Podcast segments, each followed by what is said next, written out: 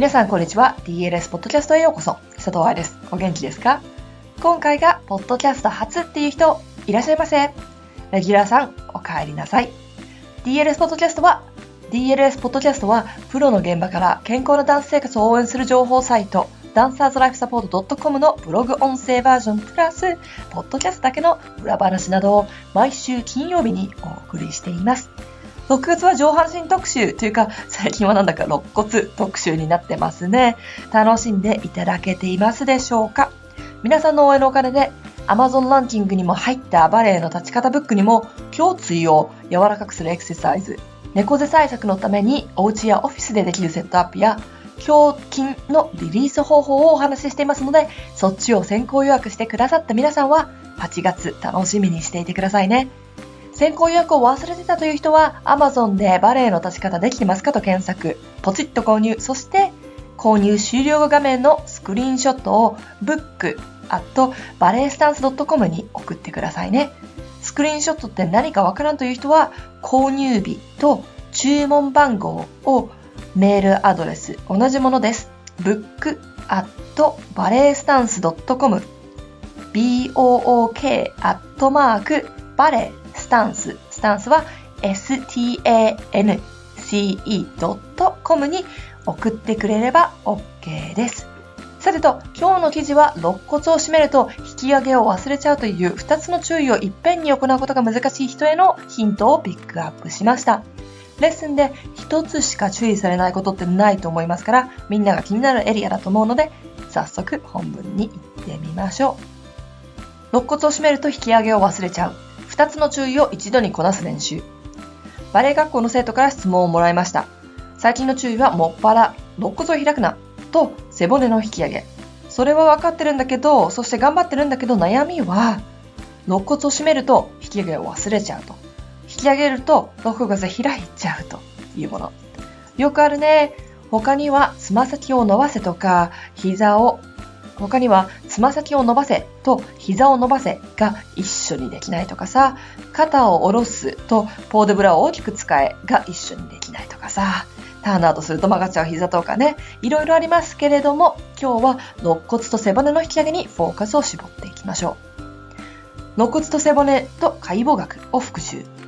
まずは肋骨を締めると引き上げって素晴らしく深くつながってるからそこを確認してみてね。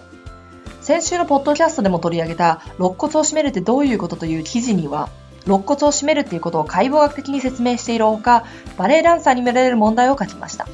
そこに書いてある引き上げるという注意が分かっていないというのも、肋骨が開いてしまう原因の一つですから。理論が分かったら注意を意識することができたってことだよね。先生への理解、先生の言葉への理解が深まり、意識もしやすい。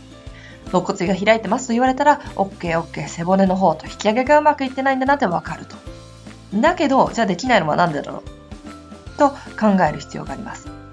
レッスン注意を意識してもできないってどういうことという記事を使って自分がどのレベルにいるのかを確認してください。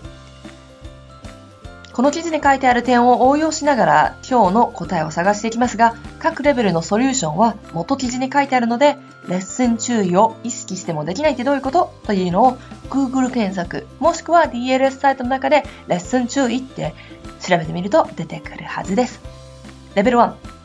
レッスン中の注意が理解できてない。肋骨 VS 背骨で見てると、上で説明した記事の理解ができてたら、レベル1であるレッスン中の注意ができてないってことはないでしょうって思いたいけど、周囲の解剖学が頭で分かってるつもりでもよーく考えてみたらまだ分かんないやっていう人たくさんいるので気をつけて。ふんふんってその時だけ分かってるつもりではなくって他の人やちっちゃい子にも説明できるくらい理解ができてないとレッスン中に無意識になって考えることなんかできません。セミナー1回受けただけで分かっちゃった気がしてる人たちは要注意なんです。ここができなければ納得いくまでバレエの先生にしつこく質問をするか、私の生徒みたいにトレーニングに参加したり、私に聞いたり。これね、多いんですよ、バレエ学校では。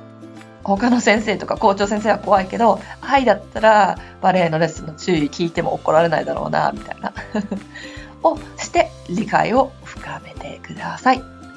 レベル2、注意を覚えておけない場合。肋骨 vs 背骨だったら両方の注意を一緒に覚えておかなければいけません。しかもさ、それだけじゃなくって振り付け、他の注意、音の取り方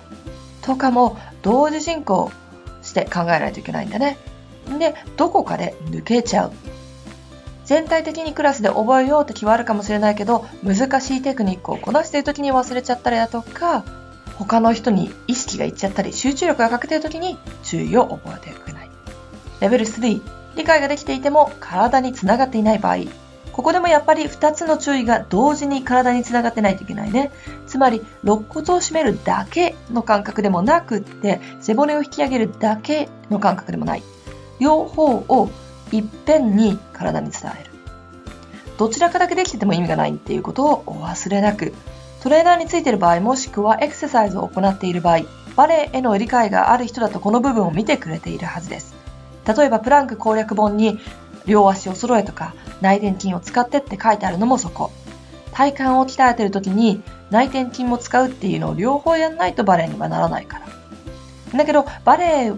分かっていない人だったら背骨を引き上げて肋骨を締めてポワンとで立ってでもってその上で踊るっていうことがわからないからさトレーニングの時に全て一緒にやってもらえないかもしれなくって時間がかかっちゃったりここができなかったりするかもね。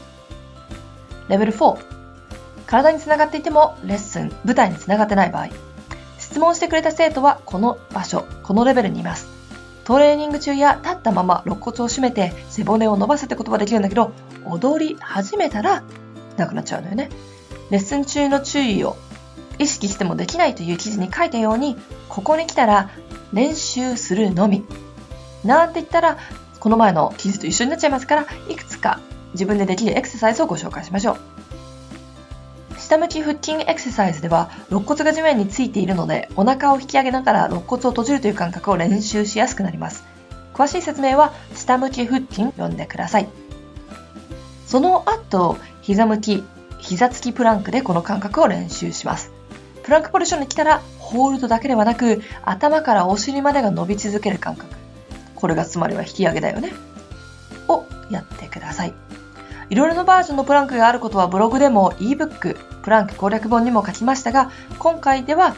膝つきを選んでやりましょう。これらのエクササイズをやっている時に絶対に忘れてはいけないこと。それは肋骨を閉じると背骨を引き上げる。紙に書いてそれを見ながらエクササイズしても OK です。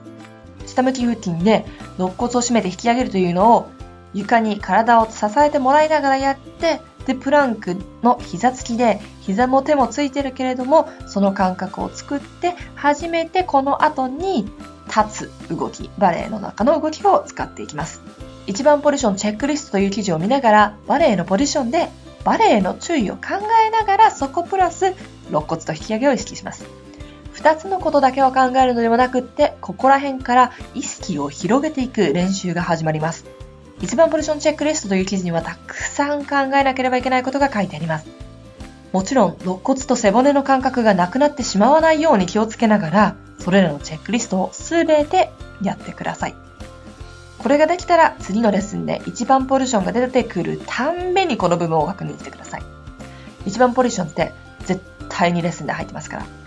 最初のプリエが始まる前というシンプルな部分から始まって、ロンドジャンプで1番ポジションを通過するときという動きの中でも確認できます。